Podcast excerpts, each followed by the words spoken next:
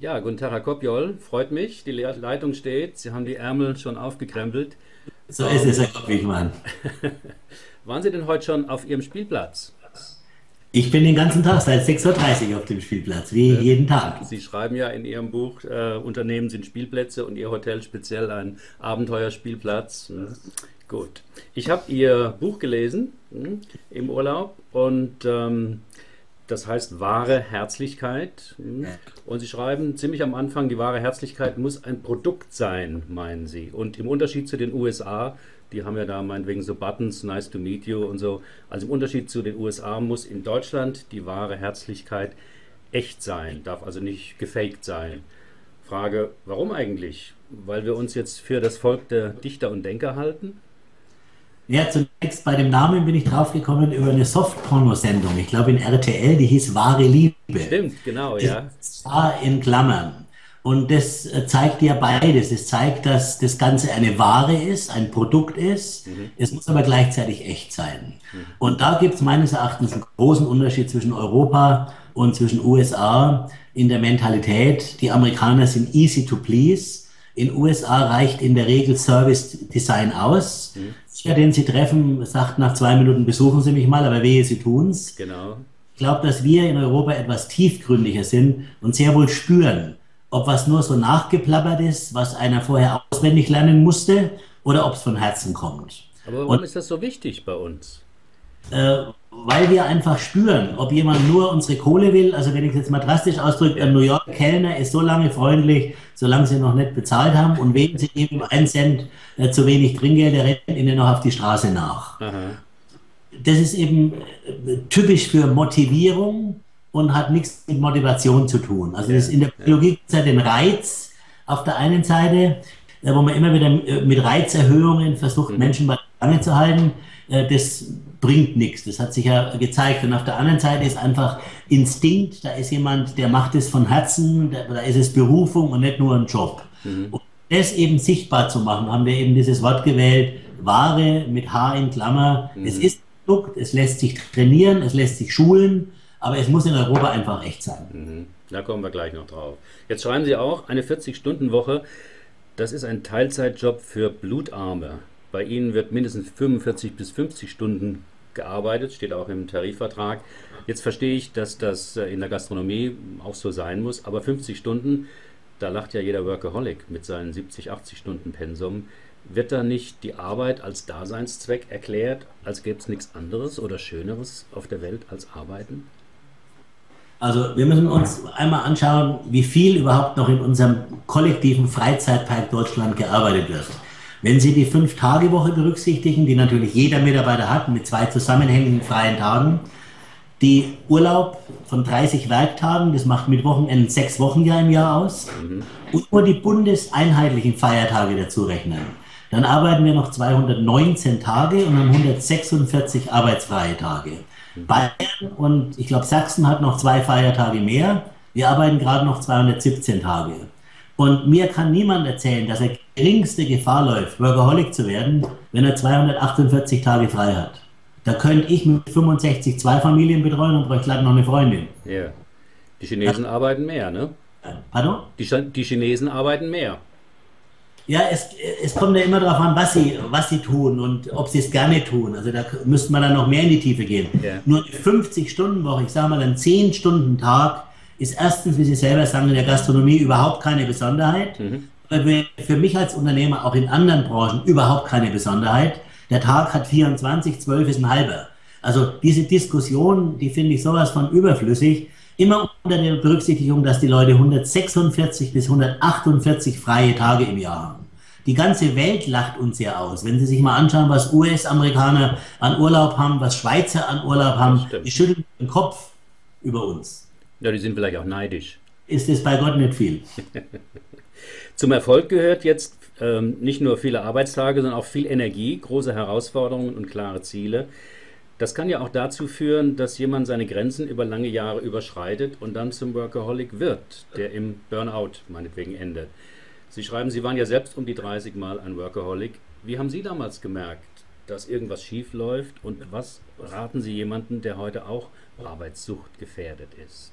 Ja.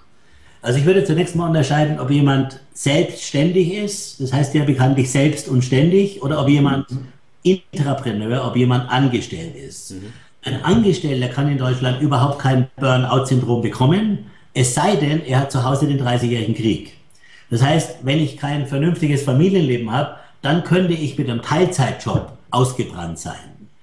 Bei einem Selbstständigen sieht es noch ein bisschen anders aus und hier muss man wieder berücksichtigen, ich war Gastronom, ich hatte ja zwölf Szenelokale, also elf Szenelokale vor dem Schindlerhof. Ich habe sieben Nächte gearbeitet, also nicht nur sieben Tage, sondern sieben Nächte. Ich habe in den Anfangsjahren meine Läden selber geputzt, ich habe selber eingekauft, ich habe die Buchhaltung gemacht, ich habe gekocht, ich habe bedient. Mir stand es einfach bis oben. Und auch da ist es bis 30 kein Problem gewesen, aber irgendwann ist mal der Eimer leer. Mhm. Und dann muss man halt darüber nachdenken, dass es auch anders geht. Das heißt, irgendwann haben Sie auch körperlich oder psychisch gemerkt, Sie sind an der Grenze, so geht es nicht weiter. Also eigentlich nur körperlich. Ich, hab, ich war einfach leer. Aha. Und äh, habe dann einfach gemerkt, ich muss von der Front weg. Heute würde ich sogar sagen, operative Hektik ist immer ein Zeichen geistlicher Windstille. Mhm. Also durch reine Malore hat es noch nie einer zu was gebracht. Das gehört am Anfang in der Aufbauphase natürlich dazu. Dafür hat man ja diese ganze Energie in der. Jugend. Aber irgendwann sollte ein Unternehmer nicht mehr im Unternehmen, sondern am Unternehmen arbeiten. Das ist eine ganz andere Baustelle. Mhm. Also heute steht bei mir im Organigramm unter meinem Namen nicht mehr Unternehmensleitung, da steht Unternehmensentwicklung. Das heißt, ich bin verantwortlich für Wachstum und für Innovation, aber nicht für das operative Geschäft wie der Hamster im Drehdraht. Das heißt, nach den 13 oder 14, äh, ne, 10 oder 11 Szenelokalen, dann haben Sie den Schindlerhof Richtig. Und da habe ich von Anfang an alles richtig gemacht, weil dann natürlich der Leidensdruck bereits groß genug war. Und Ihre Erfahrung dementsprechend groß. Das kommt dazu, ja. Ähm, Erfolg ist 15% Fachwissen und 85% Persönlichkeit, liest man in Ihrem Buch. Wie stellen Sie jetzt beim Einstellungsinterview fest, ob ein Bewerber genug Persönlichkeit hat?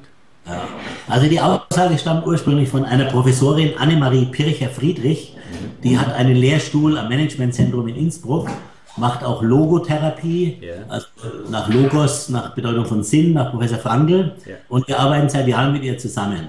Und ich unterschreibe den Satz voll und ganz. Wir sehen ja immer wieder, äh, nicht nur in unserer Branche, wie viel erfolgreiche Seiteneinsteiger in manchen Branchen plötzlich sensationellen Erfolg haben. Die haben den Beruf zwar nicht gelernt, aber sie haben eine runde Persönlichkeit. Mhm. Sie spielen keine Rolle wie ein schlechter Schauspieler, wo sie nach dem Theaterstück sagen, der eine war unmöglich in dieser Rolle und dadurch sind sie authentisch, hinterlassen einen klaren, nachhaltigen Eindruck und prägen sich ein. Und das ist aus meiner Sicht das Allerwichtigste in jedem Beruf, dass sie einfach geradlinig, authentisch rüberkommen. Das spüren sie bereits in einer Bewerbung. Mhm. Und 0815, wie es irgendwo mal in der Volkshochschule gelernt hat, eine Bewerbung abschickt, oder ob da schon eine Persönlichkeit zum Ausdruck kommt. Und sie merkt natürlich, wenn einer ihnen gegenüber sitzt. Sie spüren einen Menschen an der Gestik, an der Mimik und vor allem an Augen an. Ist es Leidenschaft oder Asthma? Mhm. Und sie die anderen schicken sie gleich nach Hause, beziehungsweise die laden sie gar nicht ein. Also wenn der so eine Bewerbung hat, dass ich das Gefühl habe, da hat ihn jemand das Händchen gehalten, dann lade ich ihn gar nicht ein. Mhm. Äh, ich habe immer zwischen 300 und 400 ungefragte Bewerbungen pro Jahr. Wow. Also noch kennen wir keinen Fachkräftemangel. Wir können dann auch aus dem Vollen schöpfen. Mhm. Und Wie auch bei Azubis. Wie viele Leute bilden Sie aus so pro Jahr? Wir haben zurzeit 21 Azubis, da kommen jedes Jahr so zwischen sieben und zehn neue dazu. Mhm. Und genauso viel scheiden wieder aus. Gut. Was machen Sie dann? Gehen Sie zu einem anderen Hotel oder machen Sie selbstständig? Wir sind eigentlich kein Hotel, sondern wir sind eine Schule für zukünftige Entrepreneure, für zukünftige Unternehmer. Mhm. Meine Positionierung im Mitarbeitermarkt ist so spitz, dass sich bei uns in erster Linie Kinder aus Unternehmerhaushalten bewerben. Mhm junge Leute, die unbedingt später mal selbstständig werden wollen. Also wir sind kein Laden für einen Kellner, der sagt, ich bin Kellner und bleibe mein Leben lang Kellner. Mhm. Der kann ausrennen, weil er Blattfüße und Krampfadern hat. Yeah. Das ist kein Ziel. Also wer bei Ihnen anfängt, da ist praktisch der Aufstieg, Aufstieg versprochen. So ist es. Das hat er aber vorher mit sich selber ausgemacht oder ja. beim Azubi wird er spätestens in einem mehrtägigen Seminar mit mir angezündet. Gutes Marketing, Sie haben gerade gesagt, ein sehr spitzes Marketing haben Sie, muss polarisieren. Ja. Als überzeugter Selbstständiger und vor allem auch als Hotelbesitzer sind Sie ja vielleicht auch FDP-Wähler. Jetzt angenommen, die FDP würde Sie für die nächste Bundestagswahl als Marketingberater engagieren. Was würden Sie denen raten? Also ich bin nicht nur wahrscheinlich FDP-Wähler, sondern ich bin seit vielen Jahren FDP-Mitglied. Aha, so ein Zufall. Wir machen regelmäßig äh, Charity-Abende, wo wir auch der Partei was zugutekommen lassen. Ich bin ein überzeugter Neoliberaler im besten Sinn mhm. und was ich der Partei empfehlen würde, mehr auf ihre Inhalte, auf das zu setzen, was die FDP äh, eigentlich äh, in unserem Land immer bewirkt hat, nämlich weniger Bürokratie, mehr liberale Politik und weniger auf die Köpfe setzen. Also man könnte momentan sicherlich sarkastisch sagen, wir das brauchen im Moment gerade, ne? Ja. Wir brauchen die Liberalen, aber wir brauchen nicht unbedingt die Bübchen in Berlin. Ja. Also da würde ich versuchen, ein bisschen von den Köpfen wegzugehen, mehr auf die Inhalte. Und die Inhalte wären was genau? Was ja, die Inhalte wären mehr Selbstverantwortung Verantwortung für jeden einzelnen Bürger und weniger Staat. Mhm. Und das ist das, was mich verrückt macht, dass wir immer mehr in, diesen, in diese Kragenarme des Staates geraten, der alles für uns entscheiden will, der alles äh, uns abnehmen will und dafür auch immer mehr Geld haben will. Das Leben ist Gott sei Dank gefährlich, es gibt ein Restrisiko und deswegen ist es auch so spannend. Und junge Leute müssen heute wissen, wenn sie nicht anfangen, für ihr Alter jetzt bereits vorzusorgen, dann fallen sie in Altersarmut. Und da können ihnen Linke erzählen, was sie wollen, das ist nicht finanzierbar. Und das liebe ich an dieser ehrlichen Partei, dass sie den Leuten einfach sagt, was Sache ist. Mhm. Äh, sie sind zurzeit natürlich. Es hören bloß immer weniger Leute gern diese Botschaften, ne? also wenn man die Umfrageergebnisse anwendet. Es 10% Selbstständige in diesem Land und wenn die 10% die FDP wählen, dann bin ich zufrieden. Gut. Sie zitieren Peter Drucker mit den Worten, die erste und vorrangige Aufgabe von Führungskräften ist es, sich um ihre eigene Energie zu kümmern. Frage, das lernt man jetzt nicht im MBA-Studium oder auf der Hotelfachschule. Wo haben Sie gelernt, sich um Ihre Energie zu kümmern? Also ich habe es eigentlich gelernt, als ich wirklich die ersten Symptome hatte, ausgebrannt zu sein, so um die 30 rum. Aha. Der Eimer war leer. Yeah. Und meine Frau ist sehr intuitiv. Die meisten Frauen haben eh mehr Intuition als wir Männer. Und sie hat damals mit mir auch äh, angefangen zu meditieren. Wir hatten jahrelang eine eigene Meditationslehre, also am Kissen gesessen, die tanzenden Affen der Gedanken äh, verscheucht, yeah. eben gelernt, mit seinem Chi, mit seiner Lebenskraft, mit seiner Lebensenergie Haus zu halten. Und was ganz, ganz wichtig ist, es gehört natürlich auch sehr viel Selbstdisziplin dazu. Also ich habe in meinen stärksten Seminartagen über 200 äh, Tage Seminare pro Jahr gehalten, äh, inzwischen weltweit. Yeah. Und da laufe ich natürlich mit solchen Scheuklappen an jeder Hotelbar vorbei, wenn ich abends eincheck, wenn ich weiß, ich muss früh um 8 Uhr fit sein. Also ohne Selbstdisziplin geht ab einem gewissen Alter, ab 35, 40 gar nichts mehr. Yeah. Und es ist auch eine Frage der Sensibilität, sich selber gegenüber zu spüren, wie ist denn der Level an Energie und dann eben was zu tun, was einem gut tut. Ob das jetzt mal ein Urlaub ist oder ein Tag Outdoor mit dem Kanu oder ein langer Spaziergang mit dem Hund oder mal wieder am Kissen zu sitzen, das ist bei jedem was anderes. Mhm. Aber es ist im Wesentlichen sich ausklinken und praktisch auf sich besinnen und letztlich auch Ruhe, um den Akku wieder aufzuladen. Es ist so. Es ist alles im Leben Yin und Yang. Es ist dies und das. Es ist hart und weich. Es ist eben Spannung und Entspannung. Mhm. Und sobald die beiden Extreme dazukommen, ist es wunderbar. Ich habe zum Beispiel gelernt, dass es mir besser tut, zehn Seminartage nacheinander weg an einem Stück zu machen und dann drei Tage frei zu machen, um mhm. diesen Ausgleich wieder zu haben, als drei Seminartage, einen Tag frei, dass man immer wieder so hin und her gerissen ist. Mhm. Aber das macht bei anderen Menschen auch wieder anders sein. Yeah. Ich muss selber spüren, was tut mir gut, wie ist mein Level an Energie, äh, strotzig vor Kraft oder muss ich da mal wieder ein bisschen auffüllen? Mhm. Selbstdisziplin, wo Sie gerade gesagt haben, ist ein gutes Stichwort für meine nächste Frage. Sie schreiben ja, dass Sie vier Geschwister hatten und in den Schulferien immer arbeiten mussten. Nun weiß ich ja als Therapeut und als Coach, dass die, naja, die Biografie, also die frühe Kindheit und Jugend, sehr prägend sind für das Erwachsenenleben. Frage, ist Ihre heutige Arbeitsphilosophie nicht auch eine Folge dieser Kindheitsumstände, dass man also halt viel schaffen muss, die Sie jetzt für alle propagieren wollen? Also, wie Sie richtig sagen, wir sind alle geprägt in sensiblen Phasen unseres Lebens. Ja. Und die sensibelste Phase meines Lebens war jetzt nicht, dass, wir vier, dass ich noch vier Geschwister hatte, sondern der Vater kam aus Ostpreußen, war Flüchtling, die Familie hat alles verloren und ich habe eigentlich mit 15, 16, 17 schon gespürt, meine Aufgabe ist es, eine neue Familiengeschichte zu begründen. Und mein Vater hat es als Flüchtling mit fünf Kindern einfach nicht mehr geschafft, den Hintern richtig hochzukriegen. Mhm. ich habe eine Riesenfreude daran und habe auch immer sehr, sehr viel Motivation dabei gespürt, wenn ich was aufbauen darf, was wieder mal Bestand hat für, das, für die Familie. Also mir sitzt bereits jetzt die dritte Generation im Nacken. Mhm. Ich bin seit drei Jahren mit einer Großmutter verheiratet. Yeah. Junge entwickelt sich prächtig und äh, da brauche ich kaum mehr Schlaf, wenn ich nur daran denke, wie, wie man Spuren hinterlassen kann auf diesem Planeten. Yeah.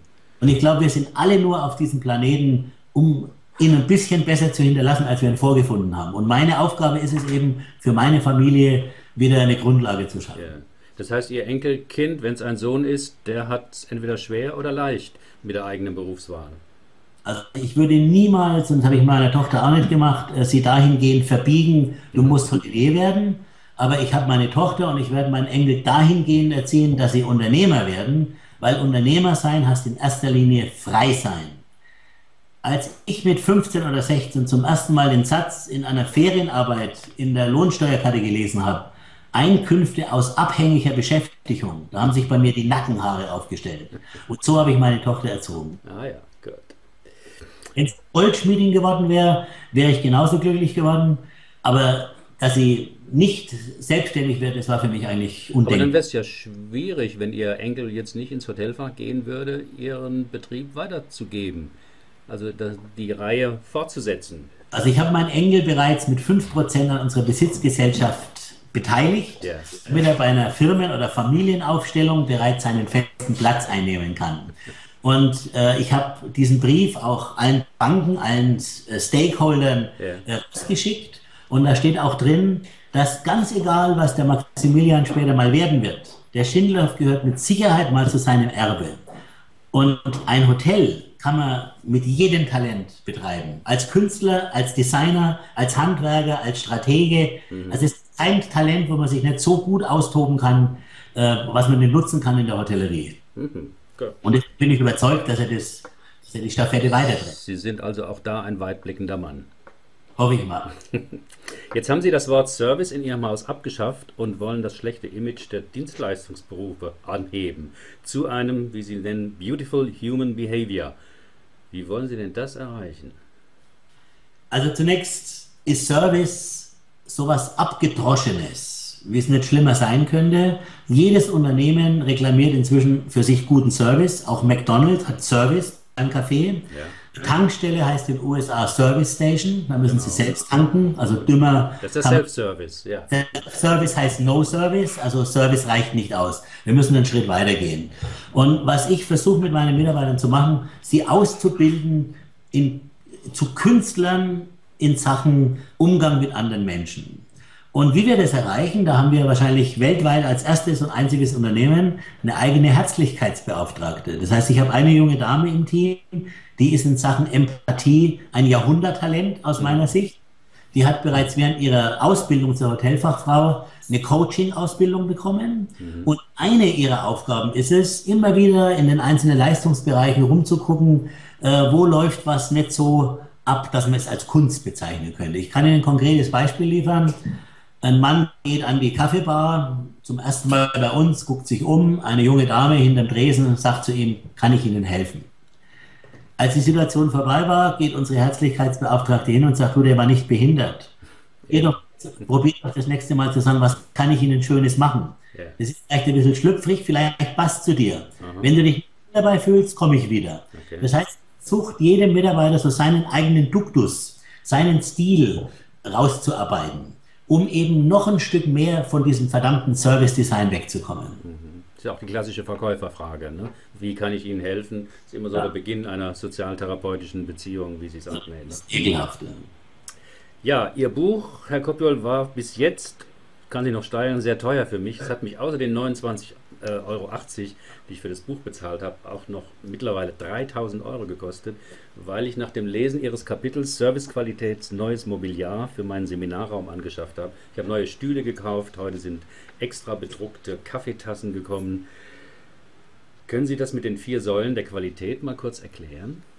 Ja, also zunächst, Qualität kommt von Qual. Das ist zwar nicht der gleiche Wortstamm, aber das Wort Qual steht drin. Das ist Ihr, Ihr Wörterbuch, ja. Und die ersten zwei Säulen sind wirklich Quälereien. Das fängt an mit Basisqualität. Basisqualität ist alles das, was ein Kunde voraussetzt. Sie setzen heute in einem Autohaus voraus, Hol- und Bringservice, Außenreinigung, Lederpflege, Sie waren an TÜV-Termin erinnert, die Winterräder waren eingelagert, sie waren an das Umstecken der Räder erinnert. Das war vor 20 Jahren noch nicht so. Mhm. Das heißt, die untere Reitschwelle der Kunden, übrigens in allen Branchen, steigt von Jahr zu Jahr. Yeah. Das ist die Eintrittskarte in den Markt Basisqualität. Die zweite Säule ist dann noch höher. Das ist die Erwartungsqualität. Und die ist immer geprägt durch eine Mischung aus Preis und Image. Also eine Firma, die einen Ruf hat wie Donnerhall, was weiß ich, Bentley, Rolls-Royce, mit so einem Auto bleiben sie niemals liegen. Mhm. Oder und besonders teuer ist, dann gehe ich natürlich mit einer noch höheren Erwartungshaltung an die Sache ran. Mhm. Hier kann man natürlich nur einen Fehler machen. Ich kann Dinge nach außen kommunizieren, die die Mitarbeiter beim besten Willen nicht halten können. Das ist der einzige Fehler, den man da machen kann. Ja. Also Prospekte von Wellness-Tempel, wo dann die hübschen Mädels nackt in der Sauna rumliegen. Wenn sie dann hinkommen, ist die jüngste 70 und kommt sich vor wie ein Teenager. Dann wird eine Erwartung geschürt, die nicht erfüllt werden kann. Das ist der Fehler, den man da machen kann. Die dritte Säule ist dann für mich die spannende, das ist die Überraschungsqualität. Also Sie können Qualität so simpel definieren, dass wenn ein Kunde alles, was er voraussetzt, und alles, was er aufgrund von Preis und Image erwartet, bekommen hat und es ist zusätzlich noch was übrig, dann ist eigentlich nur das, das, worüber er spricht. Mhm. Damit mache ich den Kunden zu einem Botschafter meiner Marke. Mhm. Nämlich nicht gerechnet, das erzählt er weiter. Somit komme ich zur aktiven Vollreferenz. Das heißt, Kunden werden Kunden. Das sind die besten Ambassadeure äh, eines Unternehmens, die es überhaupt geben kann. Und da kann man eben sehr viel punkten mit Details, mit Kleinigkeiten der Leitservice, die Tageszeitung über den Pissoirs, in den Toiletten, vier Sorten Salz am Tisch, mehrere Pfeffermühlen mit verschiedenen äh, Sorten Pfeffer. Also wir haben ungefähr 150 solche Details schriftlich definiert, mhm. gesichert über die Job Descriptions der Mitarbeiter, aber auch abgesichert über die OHBs der ISO. Mhm. Wer denkt sich diese Überraschungen aus, die 150? Sie oder Ihre Mitarbeiter? Und aus dem Team. Also wir haben einen sehr funktionierenden KVP. Ja HVP ist früher bei VW Kniefall vor Pirch.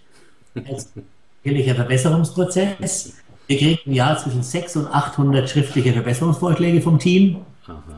Umsetzungsquoten zwischen 70 und 83 Prozent. Und da stehen natürlich auf vielen solcher Vorschlägen Details drauf, die dem Kunden wieder zugutekommen. Mhm. Also mit meinen äh, Anschaffungen habe ich jetzt, glaube ich, die Erwartungsqualität ein bisschen gesteigert und ein Stück weit die Überraschungsqualität. Und was ich äh, gut finde, ist, dass man praktisch aus Kunden, ne, neudeutsch würde man sagen, Fans macht, ne, die eben von einem Seminar oder von einem Hotelbesuch kommen und sagen, Mensch, ich muss dir unbedingt er äh, erzählen, was, äh, wo ich gerade herkomme. Hm? Und die, genau. die, erzählen eben dann nicht, Mensch, die hatten da ein Badezimmer und da gab es eine Dusche, sondern es muss etwas ganz Besonderes sein. Ja. Was ich die vierte Stufe haben wir noch vergessen. Die vierte ja. Stufe ist dann die Resonanz, mhm. die ein Mitarbeiter auslöst im Bauch eines Kunden. Jetzt wird es fast feinstofflich. Äh, und dazu braucht es eben ein Talent, das man nicht erlernen kann. Und das ist eben Empathie. Also das heißt, wenn ein einfacher Laden, der eben jetzt nicht die teuren Möbel hätte, sie hätten sich die 3000 Euro sparen können, solange sie dann im Türrahmen stehen und die Leute breit anlachen und sie spüren sofort, da ist eine Beziehung vorhanden, sie freuen sich auf den anderen, dann zieht er gar nicht mehr die Farbe ihres Schreibtisches. Das stimmt, ja. Aber drei Tage auf einem besseren Stuhl zu sitzen, prägt sich vermutlich auch ein. Gut. Das sehe ich. Was ich sehr gut fand in Ihrem Buch, Herr Goppjol, ist der Gedanke, den Lebenszyklus der Aufgabe oder eines Bereichs, für den jemand zuständig ist, mit dem Lebenszyklus der Führungskraft abzustimmen. Den Gedanken wird man jetzt im Vatikan oder in der Politik nicht so gerne hören. Haben Sie Beispiele, was passiert, wenn man das nicht beachtet? Naja, es ist mir natürlich auch schon passiert, dass ich eine Führungskraft hatte, die 15 Jahre in irgendeinem Bereich tätig war und eigentlich über dem Berg schon drüber war weil die Aufgabe keine Challenge mehr war. Das heißt, keine Schmetterlinge mehr im Bauch, wenn ich früh zum Arbeiten komme. Äh, meine Qualifikation ist eigentlich für die lächerliche Herausforderung inzwischen zu hoch geworden. Mhm. Und dann äh, fangen Leute an, so kleine Machtspielchen äh, auszuräumen, Spiele der Erwachsenen, mhm. wo dann, was weiß ich, jeden Tag einer um 14.10 Uhr eine Tasse Kaffee servieren muss mit einem Löffel Zucker und bitte dreimal vorher anklopfen. Mhm. Und wer der kommt fünf Minuten zu spät, dann wird er mit Liebesentzug bestraft. Das heißt, ich versuche irgendwelche Machtstrukturen um mich herum aufzubauen, weil ich eigentlich keine richtige Herausforderung mehr in meinem eigentlichen Job sehe. Und unsere Aufgabe als Unternehmensleiter, also aus der Meta-Ebene betrachtet, ist einfach die zu gucken, passt denn die Person von ihrem Lebenszyklus äh, zu diesem reifen Geschäft, was sie führt, oder zu diesem Start-up-Geschäft? Und das hat übrigens nichts mit dem Alter zu tun. Also es gibt 65-jährige Lausbuben mhm. und es 30-jährige Datterkreise. Das stimmt, ja. Nichts mit dem Alter zu tun, sondern mit der Aufgabe, die der Betreffende hat und wie lange sie eben schon hat. Ja. Zurück zum Buch. Vielleicht noch ein Satz. Ja. Gandhi hat immer gesagt, wenn du etwas drei Jahre gemacht hast, betrachte es sorgfältig. Wenn du es fünf Jahre gemacht hast, betrachte es misstrauisch. Wenn du es zehn Jahre gemacht hast, mach es anders. Darum geht es. Schön. Zurück zum Buchtitel. Herzlichkeit lässt sich nicht erlernen, schreiben Sie, sondern hat viel damit zu tun, dass jemand neugierig ist auf andere Menschen und sich in andere einfühlen kann. Stichwort Empathie. Ja. Was ist Ihre Theorie oder Erfahrung, wie man diese Herzlichkeit erwirbt? Ist das jetzt vererbt oder anerzogen? Wo haben Sie Ihre Herzlichkeit her? Also ich glaube, dass es ein Talent ist. Ich glaube, dass man es auch nicht lernen kann. Äh, also vererbt ja, wenn Sie so wollen. Mir fällt ein Beispiel, sicherlich auch durch Prägungen in, in, in, in, jungen Jahren kann man das natürlich auch durch Prägungen verstärken oder ein bisschen anerziehen. Äh, mir fällt ein Beispiel an von Lothar Späth, der ja äh, jener Optik nach der Wende wieder ganz groß gemacht hat. Er sagte mal, nimm nie einen Ingenieur zu einem Verkaufsgespräch mit, weil der linkshirnig, analytisch, logisch dem Kunden beweist, dass er keine Ahnung hat und dass er Recht hat. Mhm. Und er hat Recht, aber der Kunde kauft nicht. Mhm. Das heißt, ich brauche Menschen, die sich, die eben auch neugierig sind auf andere Schicksale, die gerne kommunizieren. Und das ist, wir kommunizieren ja auch nonverbal, das muss ich Ihnen als Therapeut nicht erzählen. Ähm, der andere spürt sofort, freue ich mich auf ihn, kommt es wirklich von innen oder ja, gerne. Mhm. Service Design. Ja, ich muss es halt so sagen, weil du zahlst mein Gehalt. Mhm. Und ich glaube eben nicht, dass man das groß lernen kann. Also glaub, praktisch eine Aufgabe der Führungskraft, jeweils den richtigen Menschen, der jetzt entweder herzlich ist, dann auch in den Kontakt zu dem Kunden bringen oder eher den Diplom-Ingenieur ein bisschen hinten halten. Ich würde sogar noch weitergehen. Ich würde sagen, selbst wenn der hinter den Kulissen arbeitet, ist es schädlich, weil es gibt ja auch interne Kundenbeziehungen. Yeah. Also interne Kundenbeziehungen zwischen äh, Forschung und Entwicklung und Marketing oder Mitarbeiterbüro und Mitarbeiter oder Logistik und Außendienst nicht funktioniert, dann wird auch das wieder am Kunden letztendlich abgeladen. Mhm. Wir sollten in einem Dienstleistungsunternehmen eigentlich nur empathische Leute beschäftigen, im Idealzustand. Das stimmt. Sie zitieren die Philosophin Ayn Rand, nach der es nur zwei Todsünden gäbe. Erstens Wünsche ohne zu handeln und zweitens Handeln ohne Ziel. Jetzt haben Sie ja in Ihrem Leben diese beiden Todsünden bestimmt nicht begangen.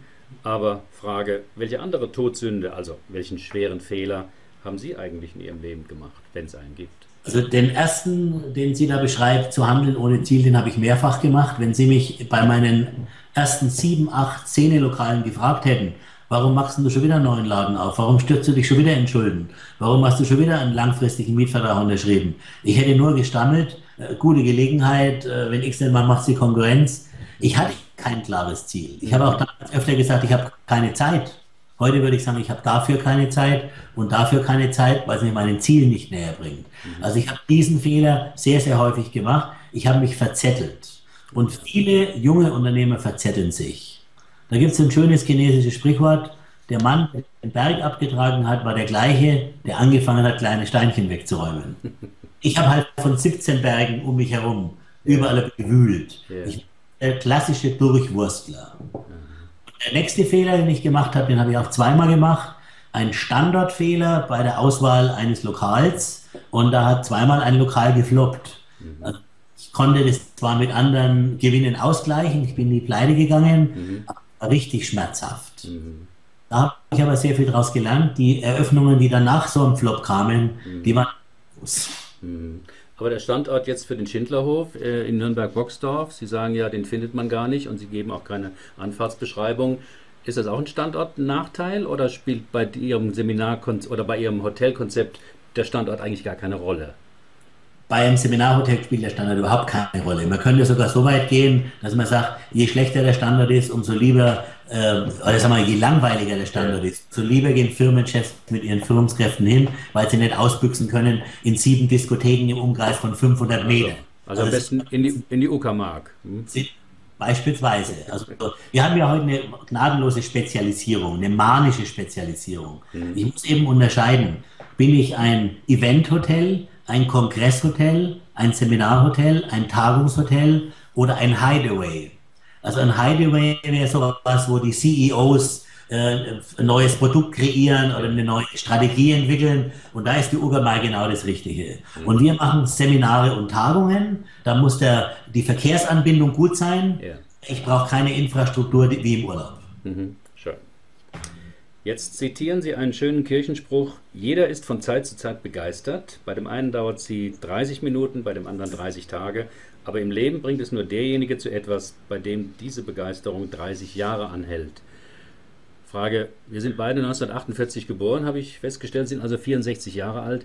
Können Sie in einem Satz sagen, was eigentlich der Kern Ihrer Begeisterung all die Jahrzehnte war und was künftig Ihre Begeisterung nährt? Also ich konnte immer staunen, wenn ich mir was leisten konnte.